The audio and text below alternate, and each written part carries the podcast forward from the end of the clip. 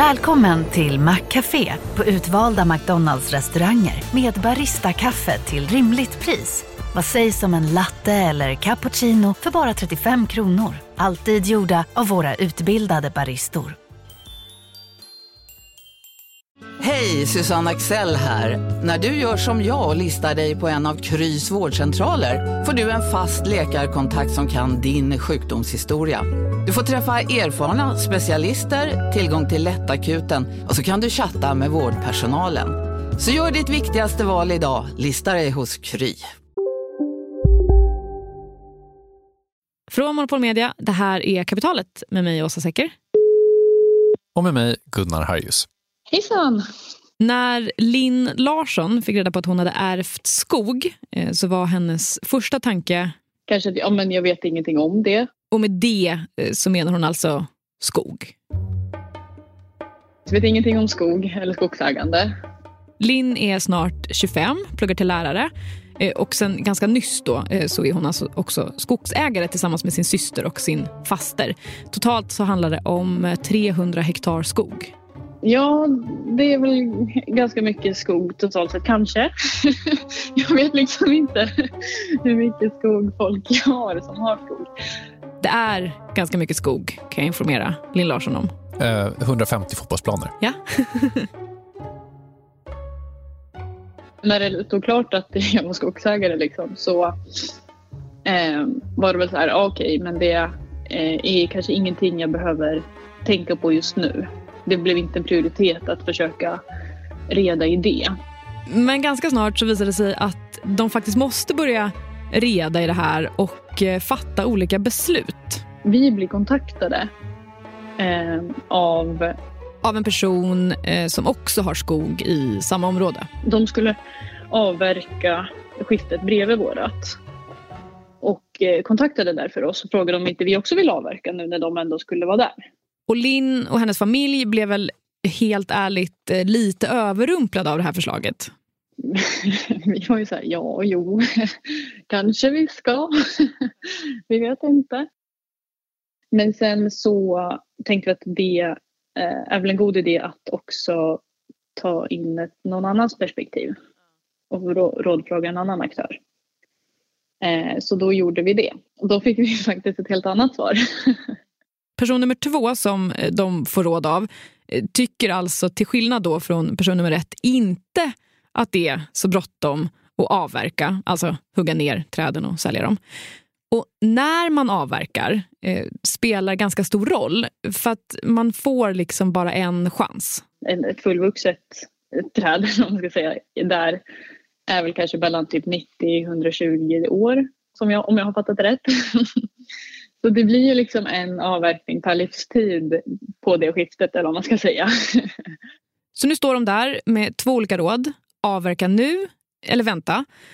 Och här någonstans eh, så börjar Linn och hennes familj förstå att det här med att vara skogsägare ja, men det är lite komplicerat. För att det är ganska mycket grejer man måste ta hänsyn till och eh, fundera på. Ja, men dels då ens egna intressen kanske vad det är man vill få ut av att äga skog. Också miljömässiga och klimatmässiga aspekter om hur man bedriver eh, skogsverksamhet på bästa sätt. Eh, vilket jag inte heller vet än. och sen också eh, har vi tänkt på liksom, om vilken liksom, arbetskraft man i så fall anlitar om man nu ska göra något jobb med skogen. Eh, vill man att det ska vara lokalt eller vill man för att liksom gynna den eh, lokala arbetsverksamheten som finns eller eh, vill man ta det där vi liksom får mest pengar men att det kanske känns lite mer oetiskt. det är sådana saker också. Det är rätt mycket att tänka på helt enkelt. Ja, det är ju det. Förr eller senare eh, så kommer Linn och hennes syster och hennes faster att behöva eh, sätta sig in i allt det här och bestämma sig för vad för slags skogsbruk som de vill bedriva. Alltså hur de ska bruka sin skog. Ska de avverka? Ska de inte avverka? Ska det vara trakthyggesbruk eller kontinuitetsbruk som det så fint heter? Ska de plantera? Ska de inte plantera? Och så vidare och så vidare. Och de här besluten, hur skogen ska brukas, det är faktiskt inte bara Linn och hennes familj som står inför dem. det är faktiskt på ett sätt beslut som hela Sverige måste ta. Jag vet inte om du har märkt det Gunnar, men det pågår alltså ett krig om skogen. Kottbomber som faller, träarméer som invaderar. Nej, men liksom ett krig om vad vi ska göra med vår skog. Ett krig som kommer att spela en avgörande roll både för Sveriges ekonomi och för klimatet. Så hur kunde skogen bli en skådeplats för några av vår tids största frågor? I Kapitalet idag så kickar vi igång en serie som vi har tänkt göra under det här året. En serie om råvarorna som byggde Sverige. Först ut, skogen.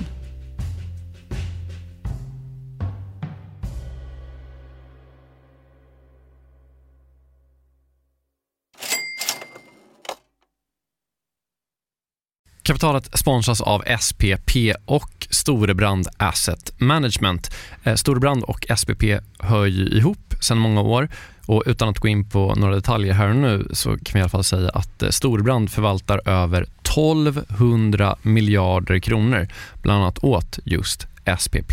Och du har ju träffat Storebrand, Jakob, och pratat om eh, Kina Ja, eh, vi, vi pratar i alla fall om hur Kina blivit en sån otroligt viktig del i omställningen av energisystemet. Eh, över 70 procent av värdekedjorna inom vind och solkraft kontrolleras av Kina, vilket mm. är otroligt när man tänker på det. Ja. Och Det handlar om att Kina väldigt tidigt insåg att energi är makt och att man genom sol och vindkraft kan göra sig typ fri från att importera olja och gas och sånt. Then if you think that tomorrow or today's you know power base is going to in a large part be about renewables, then obviously having a stranglehold on those renewables and all the technologies that go into it is going to be part and parcel of that power play. Eh, det här är då Philip Ripman som ansvarar för Storbrand Global Solutions, eh, en fond som investerar i lösningsbolag över hela världen. Mm. Och hela det här avsnittet om Kina och geopolitiken som nu liksom är invävd i den globala omställningen, eh, den släpper vi som en bonus här i kapitalet nu i veckan.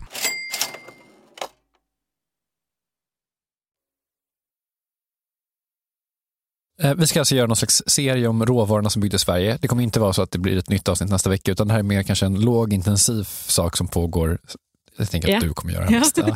ja. Eh, och du har då redan presenterat råvara 1, skogen. Är skogen mm. en råvara? En plats det kanske, men trä, mm. timmer och, mm. och, allt sånt där. Träden som står i skogen är absolut råvaror. Det får man nog säga. Eh, du har då beskrivit att det är någon slags eh, krig som pågår. Jag är lite skeptisk generellt, eh, jag som har skrivit en biuppsats om metaforteori. är lite liksom, skeptisk till att använda krigstermer när det inte handlar om ett faktiskt krig. Eh, men nu säger du då, det pågår ett krig om skogen. Du kan få välja att använda ett, ett annat slagkraftigt eh, epitet om du vill. Men så här, stämningen är minst sagt upptrissad. Mm -hmm. Debattsidorna i både DN och Svenska Dagbladet har ju knappt handlat om något annat faktiskt under hösten 2021. Det kan du hålla med om. Det, det, har faktiskt varit jättemycket skog. Ja, det har varit jättemycket ja. skog. Mm. 2021 så utsåg också tidningen ATL Alltså eh, jordbrukets och även skogsbrukets eh, Dagens Industri. Ja, exakt. De utsåg skogen till årets debatt. Inte veckans, inte månadens, årets debatt. Cool. Ja. Och I höstas så släppte också SVT en hel programserie med namnet Slaget om skogen. Vissa säger att dagens skogsbruk behöver intensifieras ännu mer för att leverera mer skogsråvara. Andra menar tvärtom att mer skog behöver skyddas. Det är här konflikten står nu. Det är Vetenskapens värld som har gjort alltså då sju avsnitt om skogen ur massa olika perspektiv. Och Jag säger massa olika perspektiv för att det här ja, om vi ska hålla fast vid krigsmetaforen, jag väljer nog ändå att göra det, så skulle jag kalla det här för ett flerfrontskrig. Mm. Ja, det är många intressen som är med och slåss om utrymmet här. Det är skogsindustrin, det är den biologiska mångfalden, det är klimatet, det är renskötande samer, det är de privata skogsägarna, du hör ju. Många parter som har olika inlagor. Ja. Två saker vet vi redan nu. Ett. Utan hjälp från skogen så kommer vi aldrig att nå några som helst klimatmål. Skogen ja. är en nyckelspelare. Två. Eh, skogen är jätteviktig för Sveriges ekonomi eftersom att den står för hela 10% av vår totala export. Idag alltså. Det är sjukt. Det är sjukt. Så någon måste vinna det här kriget. Beslut måste fattas. Men det jag undrar är ju hur det blev så här. Alltså hur hamnade vi i den här situationen? Och vet du Gunnar? Jag har hittat en själsfrände. En person som också undrar hur vi hamnar på olika platser. En person som också tycker att det är en jättebra idé att backa olika band för att förstå vad det är som pågår i vår samtid. Eh, han är din namne, han heter Gunnar Wetterberg och han tycker att vi ska göra som på 1600-talet. Därför att då använde de historien som en genväg till att skaffa sig erfarenhet. Det fanns till och med en genre som hette Furstespeglar och de gick ut på att man skrev böcker för framtida beslutsfattare och så räknade man upp ett antal sådana här situationer för att de skulle sätta sig in i dem och lära sig hur de skulle hantera det. Gunnar Wetterberg är alltså historiker i grunden, känd från tv, eh, På spåret och typ Fråga Lund och Ja. sånt där. Ja. Eh, Han har också gjort jättemånga, alltså verkligen förvånansvärt många andra saker. Han har Ja. jobbat på UD, han har jobbat på Riksrevisionsverket, Finansdepartementet. Ja. Listan är lång. Ja. Eh, Gunnar Wetterberg har också såklart skrivit en massa böcker, eh, bland annat en om Riksbanken. Den har jag pratat om i Kapitalet. Den är toppen. Den är toppen. Och lång. och lång. Han har också skrivit en bok om träd eh, som heter Träd, en vandring genom den svenska skogen. Ja, brukar säga att när jag läste geografi i skolan så fick vi lära oss att det var malmen som hade gjort att Sverige blev rikt. Och det är faktiskt fel. Därför att malm finns lite varstans i hela Europa. Men problemet med malmen det var att man måste ju hetta upp den för att få ut metallen. Och då var det Bränne som det blev ont om i resten av Europa. Därför att de hade ju ganska tidigt skövlat det mesta av sina skogar. Så det var skogen som gjorde Sverige rikt. För vi hade väldiga mängder skog att smälta malmen med och få ut metallen. Skönt att vi ändå eh, så här tidigt i avsnittet kan liksom slå fast eh, hur det var med det där liksom skogen eller malmen. Mm, det tycker jag också. Ja. Bör- Kan vi lägga det åt sidan? Ja. Liksom? Ja. Eh, Skogen då? Eh, Hur långt tillbaka tycker Gunnar Wetterberg att man måste gå för att förstå hur skogen blev så viktig och liksom varför den är så omdebatterad idag?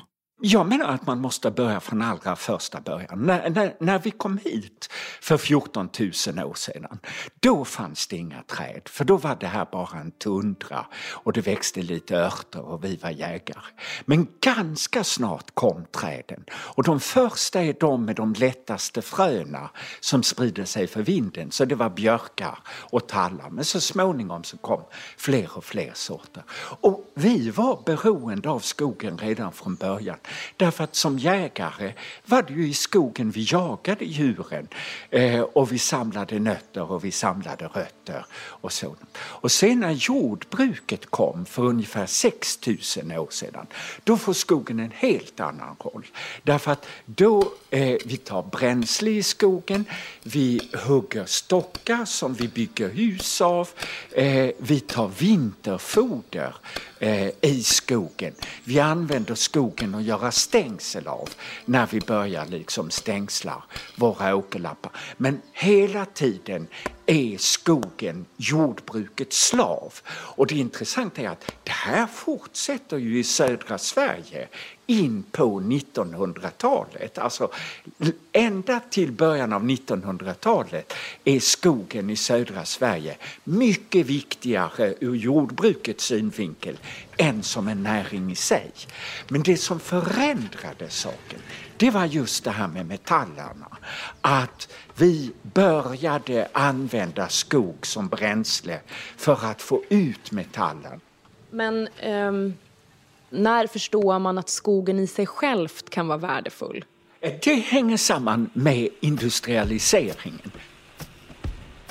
Därför att när den kom igång i England och Frankrike och Belgien så blev det ju oerhört mycket byggverksamhet i spåren. Både att bygga själva fabrikerna, men sen flyttade ju folk in till de här orterna där fabrikerna låg och då blev det väldigt mycket bostadsbyggande. Och då hade England traditionellt tagit sitt virke från Norge ända sedan medeltiden. Men när det här efterfrågan ökar så dramatiskt så räckte det norska timret inte till utan då måste man hitta någon annanstans. Men okej, så först så använder man då skogen till att göra andra grejer, alltså typ sätta upp stängsel och smälta malm. Eh, och sen så kommer då eh, den här industrialiseringen eh, igång och då fattar man att, vet du vad, det är ju träden som är grejen. Norge, sax to be them, de har inte tillräckligt med träd. Så då kommer engelsmännen till Sweco. Ja, eh, det gör de, fast, fast det är inte riktigt så enkelt. För Det finns ju ett annat land eh, som också har mycket skog eh, och som faktiskt inte ligger så fasligt långt bort heller. Det är man ju väl medveten om these days. Jag pratar såklart om Ryssland. Och när jag skulle begripa varför det blev Sverige och inte Ryssland, då visade det sig att en viktig del av förklaringen, det var våra älvar. Så här är det va, ska man hålla på med timmer eh, så måste man kunna liksom förflytta timret, eh, annars så blir det svårt att exportera.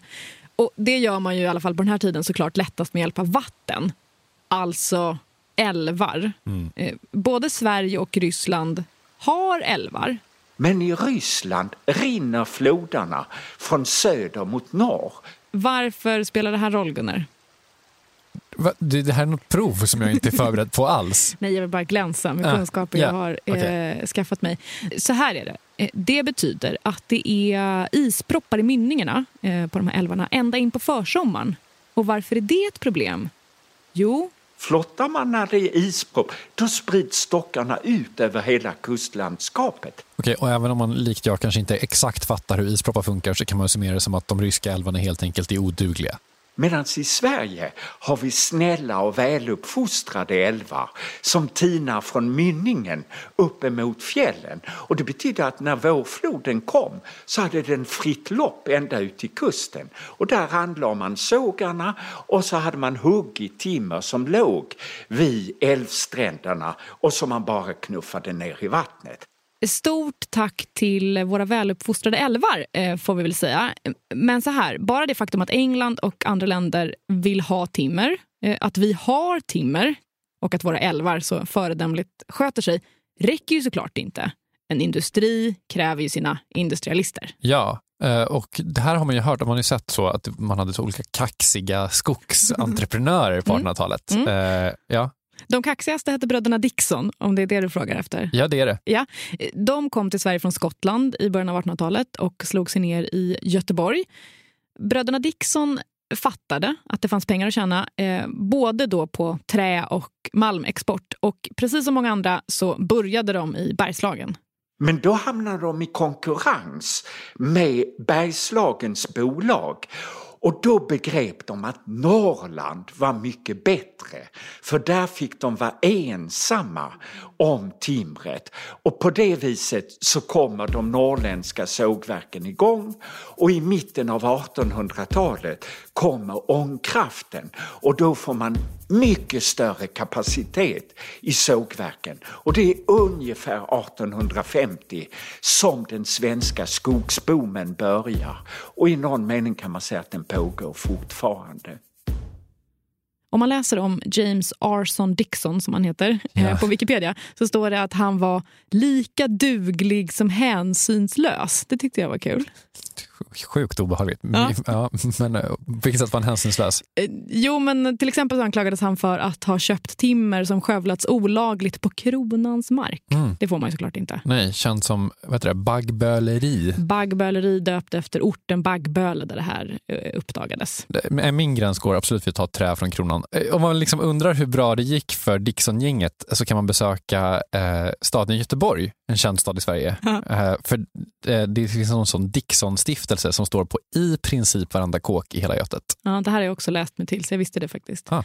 Det gick eh, skitbra för dem, eh, bara för att få lite hårda siffror på det. I mitten på 1800-talet så var deras rederiverksamhet Skandinaviens största. Då är det alltså siffran ett som är den hårda siffran. siffran ett.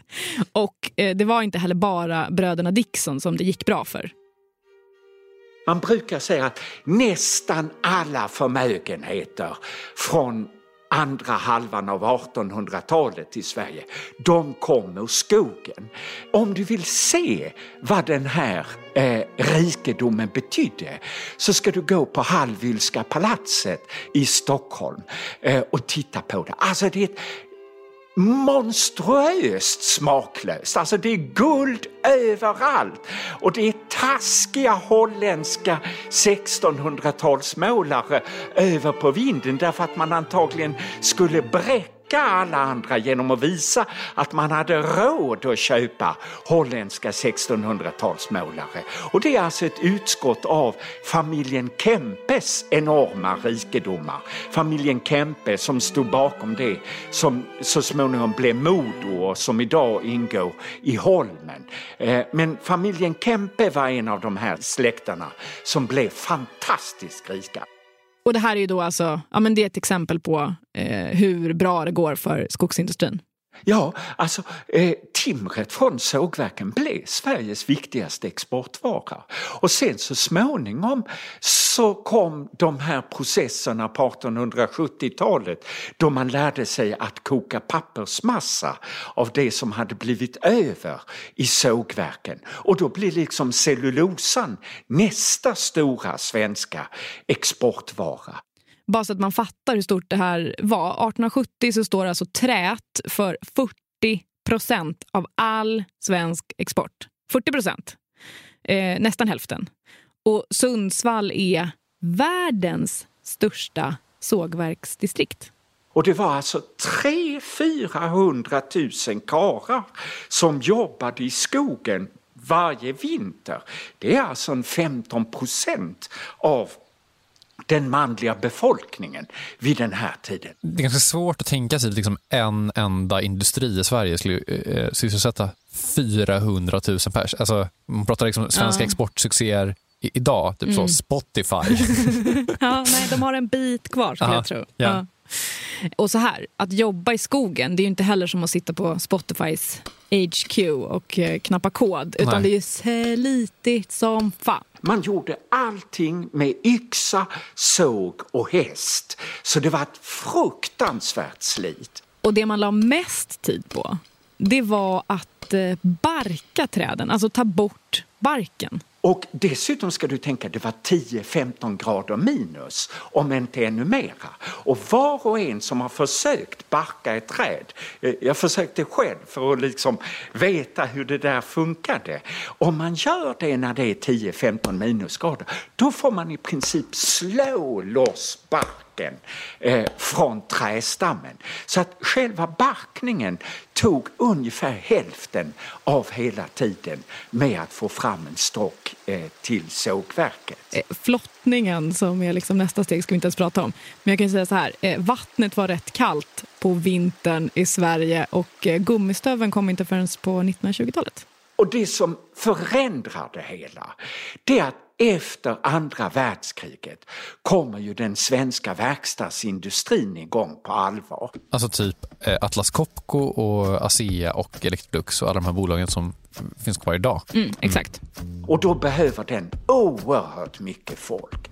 Och då tömmer den i princip Norrlands inland. Alltså skogsarbetarna flyttar ner till Eskilstuna och Västerås och Göteborg. Där de här industrierna. Och inte bara de svenska skogsarbetarna i Norrland utan vi tömmer också hela Finlands skogar. Så de kommer också ner hit. Och hur ska man kunna hålla igång skogsindustrin då, kanske du undrar? Och då äntligen kommer mekaniseringen igång. Om någon hade frågat mig så här, när började man använda maskiner inom skogsbruket tror du?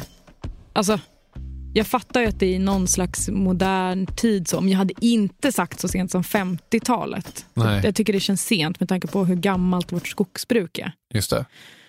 Ja, men motorsågen kommer alltså inte på allvar igång förrän då. Och sen kommer ju de här liksom stora eh, maskinerna. Eh, och med maskinerna så kommer också de riktigt stora kalhyggena. Just det. Alltså, jag fattar, det här med kalhyggen är ju en kontroversiell grej. Liksom. Jag fattar att det är liksom lättare att kalhugga om man inte alltså man har de här stora maskinerna snarare än att gå för hand. Mm. Men är det också att man tänker att det är mer ekonomiskt, att det är bättre att göra det här på det sättet? Eller är det bara liksom det här är lättare?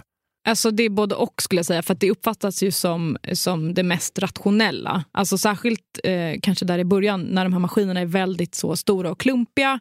Eh, de är svåra att flytta på. Så då är det bättre att bara ställa den och låta den hugga allt i sin omgivning. Typ.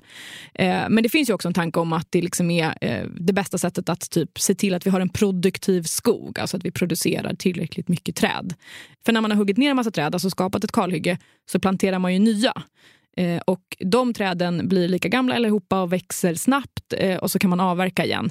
Alltså, det är liksom, kan man väl säga lite så, ett sätt att se på skogen som att det är ett jordbruk. Alltså så här, man sår eller planterar, och så tar man hand om det man har sått och sen skördar man och sen börjar man om. Just det. Det är ganska fult bara tyvärr. Ja, det är fruktansvärt fult. Eh, och Det finns en del andra problem med. Förlåt för tråkig Stockholmsinställning till skogen. Att det, det där för mig att titta på det ska vara fint, men, men bara så, det är fult. Det är fult, ja. ja faktiskt. Eh, ja, det, det, finns en del andra problem med kalhyggen också, enligt vissa i alla fall, och vi kommer till dem sen. Men även om eh, liksom, bruksmetoderna har förändrats väldigt mycket över tid, eh, så är det liksom en sak som har lägat lite som en blöt filt över svenskt skogsbruk ända sedan man fattade att man kunde använda skogen för att komma åt järnet i malmen. Och det är att man typ hela tiden eh, har varit rädd för att den ska ta slut. Att skogen ska ta slut? Exakt. Alltså att man ska råka hugga ner för mycket i förhållande till hur snabbt ny skog växer. Redan 1647 så var man rädd för det här. Gissa vem som försökte göra något åt det? Förlåt, men det här är en fråga som jag själv klart vet svaret på. Ja, berätta. Han heter Axel Oxenstierna skulle jag gissa på. Det är klart att han heter Axel Oxenstierna. Frågar ja. man efter en man som haft ett finger med i någonting för länge sedan så är det alltid Kan man reglera någonting kanske? Kan man lägga upp en plan för något? Ja. Vem ringer vi? Ja. Axel. Acke. Ja. 1647 så stiftar han en skogsvårdslag som ska reglera vilken skog man får hugga ner eftersom att han är rädd att den ska ta slut för snabbt. Och Det här återkommer liksom hela tiden sen dess. Förutom, förutom under en enda period. Och det var på 70-talet. Därför att då trodde vi att de nya materialen, plasten och betongen skulle slå ut skogen på dess viktigaste användningsområden. Alltså plast är ju bra liksom. Ja, ja. men vi kanske också behöver trä. Ja. Ja. Idag har vi fattat att skogen är oumbärlig. Dels håller vi på att successivt upptäcka att skog kan man använda för att göra plastliknande material och sådant. Så att plötsligt håller många nya användningsområden på att öppna sig. Men dessutom är det det här med skog som kolsänka som också kommer in i det här. Och en tredje faktor är det här med skogens betydelse för den biologiska mångfalden som gör att man vill ha skogar som står orörda ganska länge därför att det är ett sätt för den biologiska mångfalden att utvecklas. På det viset så är vi fortfarande på 1600-talet. Alltså, vi har en massa olika ändamål fastän de är helt andra delvis än vad de var då. Eh, men det är just avvägningen mellan det här eh, som leder till de här debatterna debatten då som eh, kanske kan sammanfattas med frågan hur ska vi använda vår skog? Alltså, vilken väg ska vi välja för att rädda klimatet och den biologiska mångfalden och ändå producera massa, massa, massa träd som vi kan bygga hus och grejer av istället för att använda fossila material? Här kan vi faktiskt gå in, för här, här kommer du sen att se hur vi har märkt. Mm. Det finns de som redan har valt väg i den här debatten. Och jag har åkt ut i den faktiska skogen och träffat en av dem. En skogsägare som har bestämt sig efter det här.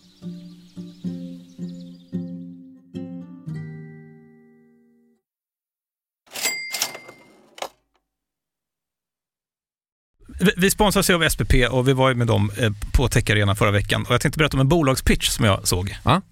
Det dyker upp en italiensk eh, tjej på scen som heter eh, Eleonora Cavani, en för detta bioingenjör och konsult som, kommer på att bakteriekulturen i magen är en källa till en massa problem för folk och att det liksom börjar tidigt i livet. I have a lot of allergies and I have eczema, and I've been through a lot uh, trying to change my diet and my lifestyle to really reduce my symptoms, which I managed to do. And uh, once I learned more about the microbiome, it, it really shocked me to find out that we know that some gut microbiome imbalances in early life are linked to chronic diseases for the rest of life. So I thought, wow, how strange that we know so many things and we're not really using them in real life. So I, I felt like I had to do something. Så hon startar något som heter Alba Health, eh, jag förväxlar med Alba Golf som vi gillar, eh, där småbarnsföräldrar kan skicka in prover från sina barn. We send you a kit. Um, it's a test that you can take at home. We need a poop sample. You can take it from the diaper. We receive it, we analyze it, we give you back results and recommendations on uh, lifestyle, food, and uh, potentially probiotics. Och, och folk kommer liksom tycka att det är lite äckligt och sånt, men jag kände så här, det är så mycket negativitet i världen just nu. Eh, och du var inne på det tidigare, liksom att det här stället var ju fullt med folk som typ vill göra grejer. Mm. Och här springer omkring liksom sjukt duktiga människor och bara försöker förbättra för folk och göra världen till en bättre plats. Och Eleonora då och Alba Health är ju liksom ett sånt gäng som var där. Mm. Av liksom hundratals. Ja. Eh, och det gjorde mig glad faktiskt. Ja, nej, det, jag tycker det lät toppen. Och grejen är också att sådana här idéer och projekt som förbättrar samhället över tid, de tar tid. Och behöver liksom långsiktigt kapital. Och då kan ju vi genom pensionerna göra stor skillnad.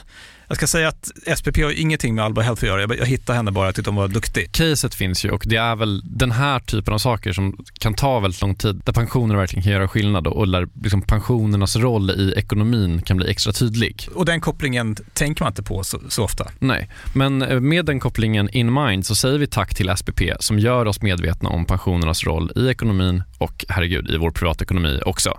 Precis, tack. Tack.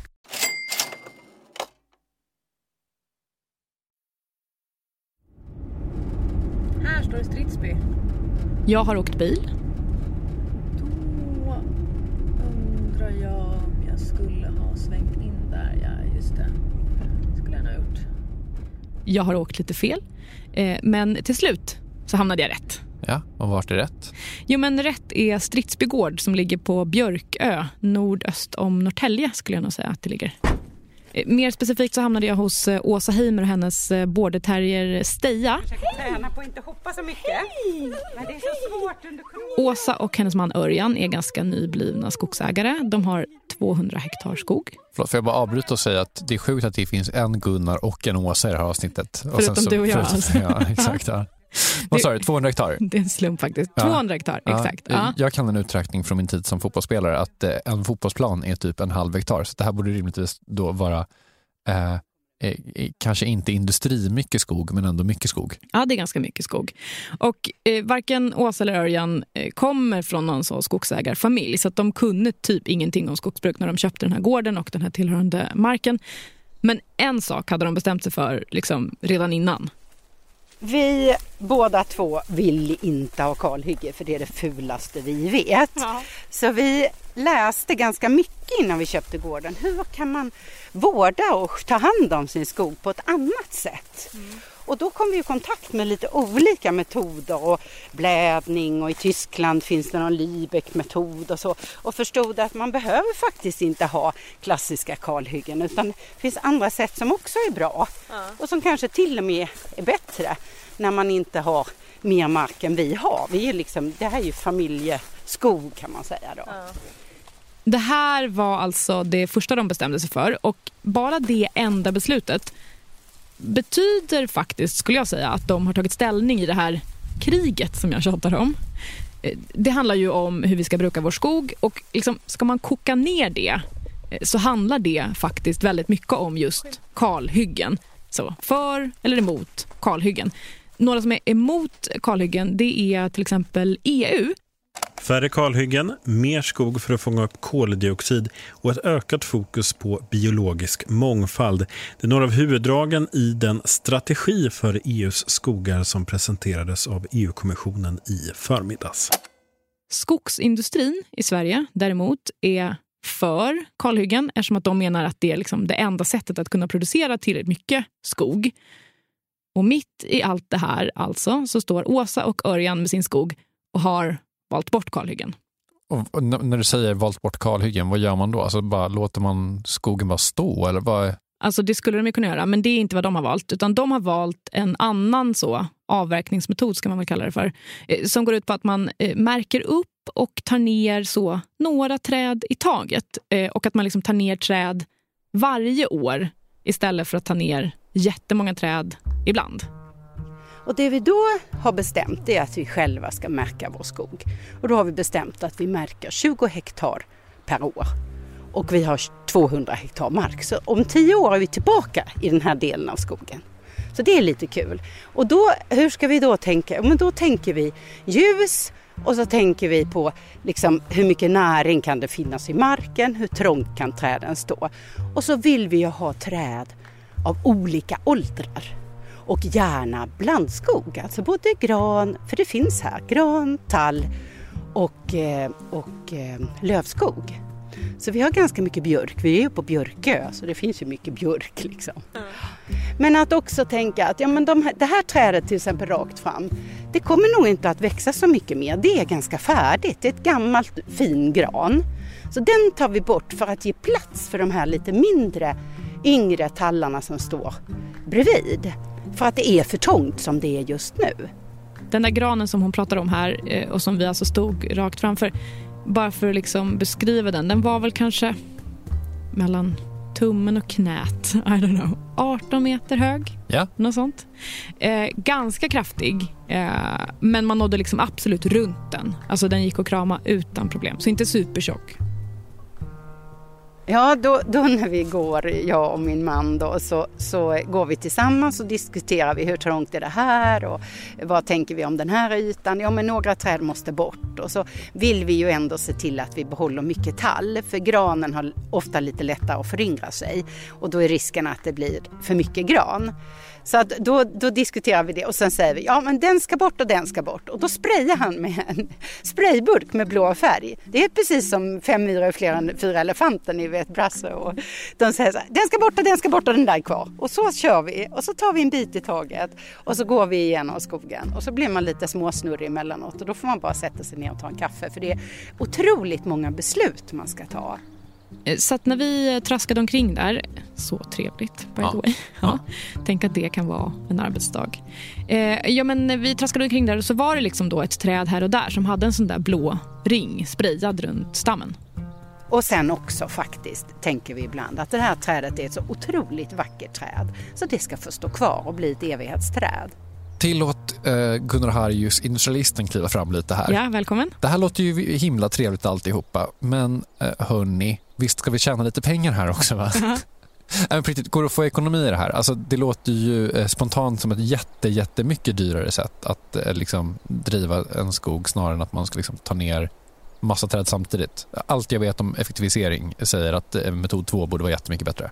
Alltså det är klart att ekonomin spelar in och hade det varit helt olönsamt så kanske man hade funderat e-, ett varv till. Men vi förstod att faktiskt, det finns ju många som hävdar att det här är mer lönsamt än kalhyggesbruk för att man får bättre timmer. Alltså det blir eh, träd som, som jag var inne på innan, växer långsammare i början och blir ett bättre kärnvirke och bättre timmer. Så att målet är ju att man ska få mer betalt för de träden som man säljer och mindre bara massa ved så att säga. Och, och vi tycker ju också det är ganska bra att varje år så får vi ju en viss intäkt från skogen. Vi behöver inte vänta 10-20 år. Så det är också ett ekonomiskt perspektiv att göra på det här sättet. Sen kan man ju säga att kanske avverkningen då är lite, lite dyrare för att de, man får vara mer varsam. Det är ju inte så att man bara går in och tar bort alla träd.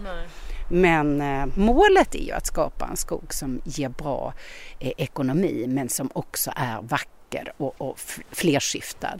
Och bevara den här biologiska mångfalden som finns i den här skogen. Alltså jag fattar att det väl kanske är kring de här typ faktarna som debatten står om egentligen då. Alltså så här, är det verkligen så att det är ekonomiskt hållbart? Är det så att det är bra för den biologiska mångfalden? Är det så att det ger bättre virke? Men, men om, om det är så, Alltså, då är, finns alltså, det är väl ingen som gillar kalhyggen egentligen? Typ. Alltså, då borde väl typ alla göra så här? Ja, det kanske det finns människor som gillar kalhyggen. Men ja, för att använda en sleten fras, där de tvistade lärde. Alltså, Det är ju verkligen så här debatten står. I den här serien som SVT gjorde så har de intervjuat hur många forskare som helst, alltså forskare i båda lägren. Yeah.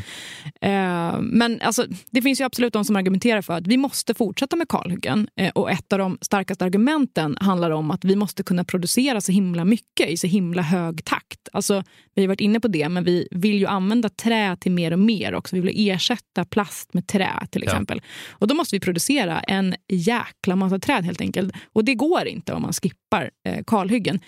Vi kan ju lyssna lite på hur det lät i den här serien då som SVT har gjort, Slaget om skogen. Jag vill nog inte riktigt tro att det är så korkade så att vi kommer att överge välutvecklade odlingssystem. Det finns inga möjligheter att upprätthålla ett jämnt virkesflöde om man byter skogsskötselsystem drastiskt. Utan vill man ställa om till ett, ett skogsbruk utan hyggen i, i Sverige, då måste man ge det 100-150 år. Eh, sen finns det ju ett annat argument mot kalhyggen och det är att de eh, släpper faktiskt ut jättemycket koldioxid. Alltså när du har eh, kapat av alla träd så liksom bildas den här öppna marken och den marken släpper ut jättemycket i sig självt. Liksom. Och det tar jättemånga år ändå innan de nyplanterade träden är så stora så att de kan börja ta upp koldioxid igen. Mm. Men då menar skogsindustrin att det där vägs upp av vad resten av skogen tar upp Ja, du har ju. Det, är mycket, det är väldigt mycket så, å ena sidan och å andra sidan. Som det ofta är. Som det ofta är. Men sen är det en sak till. För att allt det här som vi har pratat om, det gäller ju liksom förutsatt att allt annat är lika, eller vad man ska säga. Men det kan ju hända saker. En storm till exempel. Här var det en ganska tät skog förut. Ja. På morgonen efter Alfrida, eller när stormen hade bedarrat, och vi gick här och så låg det bara träd precis överallt. Huller om buller. Och det var som om det gick in liksom en tornado i det här området. För där hade det inte fallit så mycket, men just här massor. Så du ser, det är ju nästan helt eh, kalt. Hur var det att komma ut i skogen? För då hade ni bara haft gården ett par månader. Ja, och så kommer nej, ni ut och bevittnar den här liksom, totala... Ja, det, var, det var faktiskt tårar. Det var, man, det var, det var sånt sår i naturen. Det var riktigt tufft faktiskt att se. Och sen så, då sa min man så här, men vet du vad, det bästa är att det är faktiskt fler träd som står kvar än som har fallit. Och då, då hade vi det liksom framför oss, det är sant. Stormen Alfrida förstörde alltså 500 000 kubikmeter träd i Stockholm och Uppsala län ingen relation till den siffran, men gissningsvis hur mycket som helst. Det är mycket. Jag försökte omvandla det där till hektar. Ah, jag fastnade lite på matte, men det är mycket. Det är mycket. det är mycket. Så att liksom, hur mycket man än planerar och tänker och funderar och väljer och tar reda på så kan det också komma en storm från ingenstans och bara förstöra massa, massa skog. Det är förgängligt. Liksom. Så det gör ju de här besluten, om möjligt, ännu svårare. Men Två saker vet vi. För det första eh, så är det här problemet inte nytt. Man var ju som sagt rädd för att skogen inte skulle räcka till redan på 1600-talet. För det andra så vet vi att oavsett vad vi bestämmer idag så kommer det att ha betydelse långt in i en framtid som vi inte vet någonting om eftersom att skog växer så himla långsamt. Och det betyder också att det är svårt att säga eh, vad är det för träslag som kommer löna sig i framtiden. Jag tycker hemskt mycket om ädellöv. Eh, jag planterar ask i min skog och hoppas att den ska överleva askskottsjukan. Eh, och eken är dominant i den skogen som jag har. Eh, och jag tror att det är vettigt. Men jag vet ju inte därför att det beror ju på hur marknadsförhållandena ser ut. Och när, när jag och min yngsta barnbarn planterade ekollon på ett halvt hektar som, som hade blivit frilagt. Eh, ja, då visade det sig om det var en vettig insats om sådär en 120 års tid. Och precis som att vi väl får se hur det går för Gunnar Wetterbergs ekar så får vi också se eh, hur det går med kriget om skogen. Någon, någon lär ju vinna, tänker jag. Ja, kriget till för att vinnas, har jag hört. eh, nej, men val måste göras, eh, både av Sverige då, eh, som helhet och av alla skogsägare. Mm. Eh, Som till exempel eh, Linn Larsson, som vi hörde i början. Det känns som att man inte vill göra någonting förhastat. Och med det så är kapitalet slut för idag. Eh, jag heter Åsa Secker. Du heter... Gunnar Harjus. Ja, med kapitalet jobbar också Elinor Ahlborn och eh, Agnes Wenzel Blank. Eh, Det är Jesper Hagenborn som har slutmixat och vår chef heter Jakob Persell. Och vad heter vi på Instagram, Gunnar? Kapitalet. Eh, Gå in och följ oss där. Hej då! Hej då! Vad säger du, ska vi ha lite kaffe? Ja, det tycker jag absolut. Är det bra här? Ja. Är inte där en liten sten vi kan?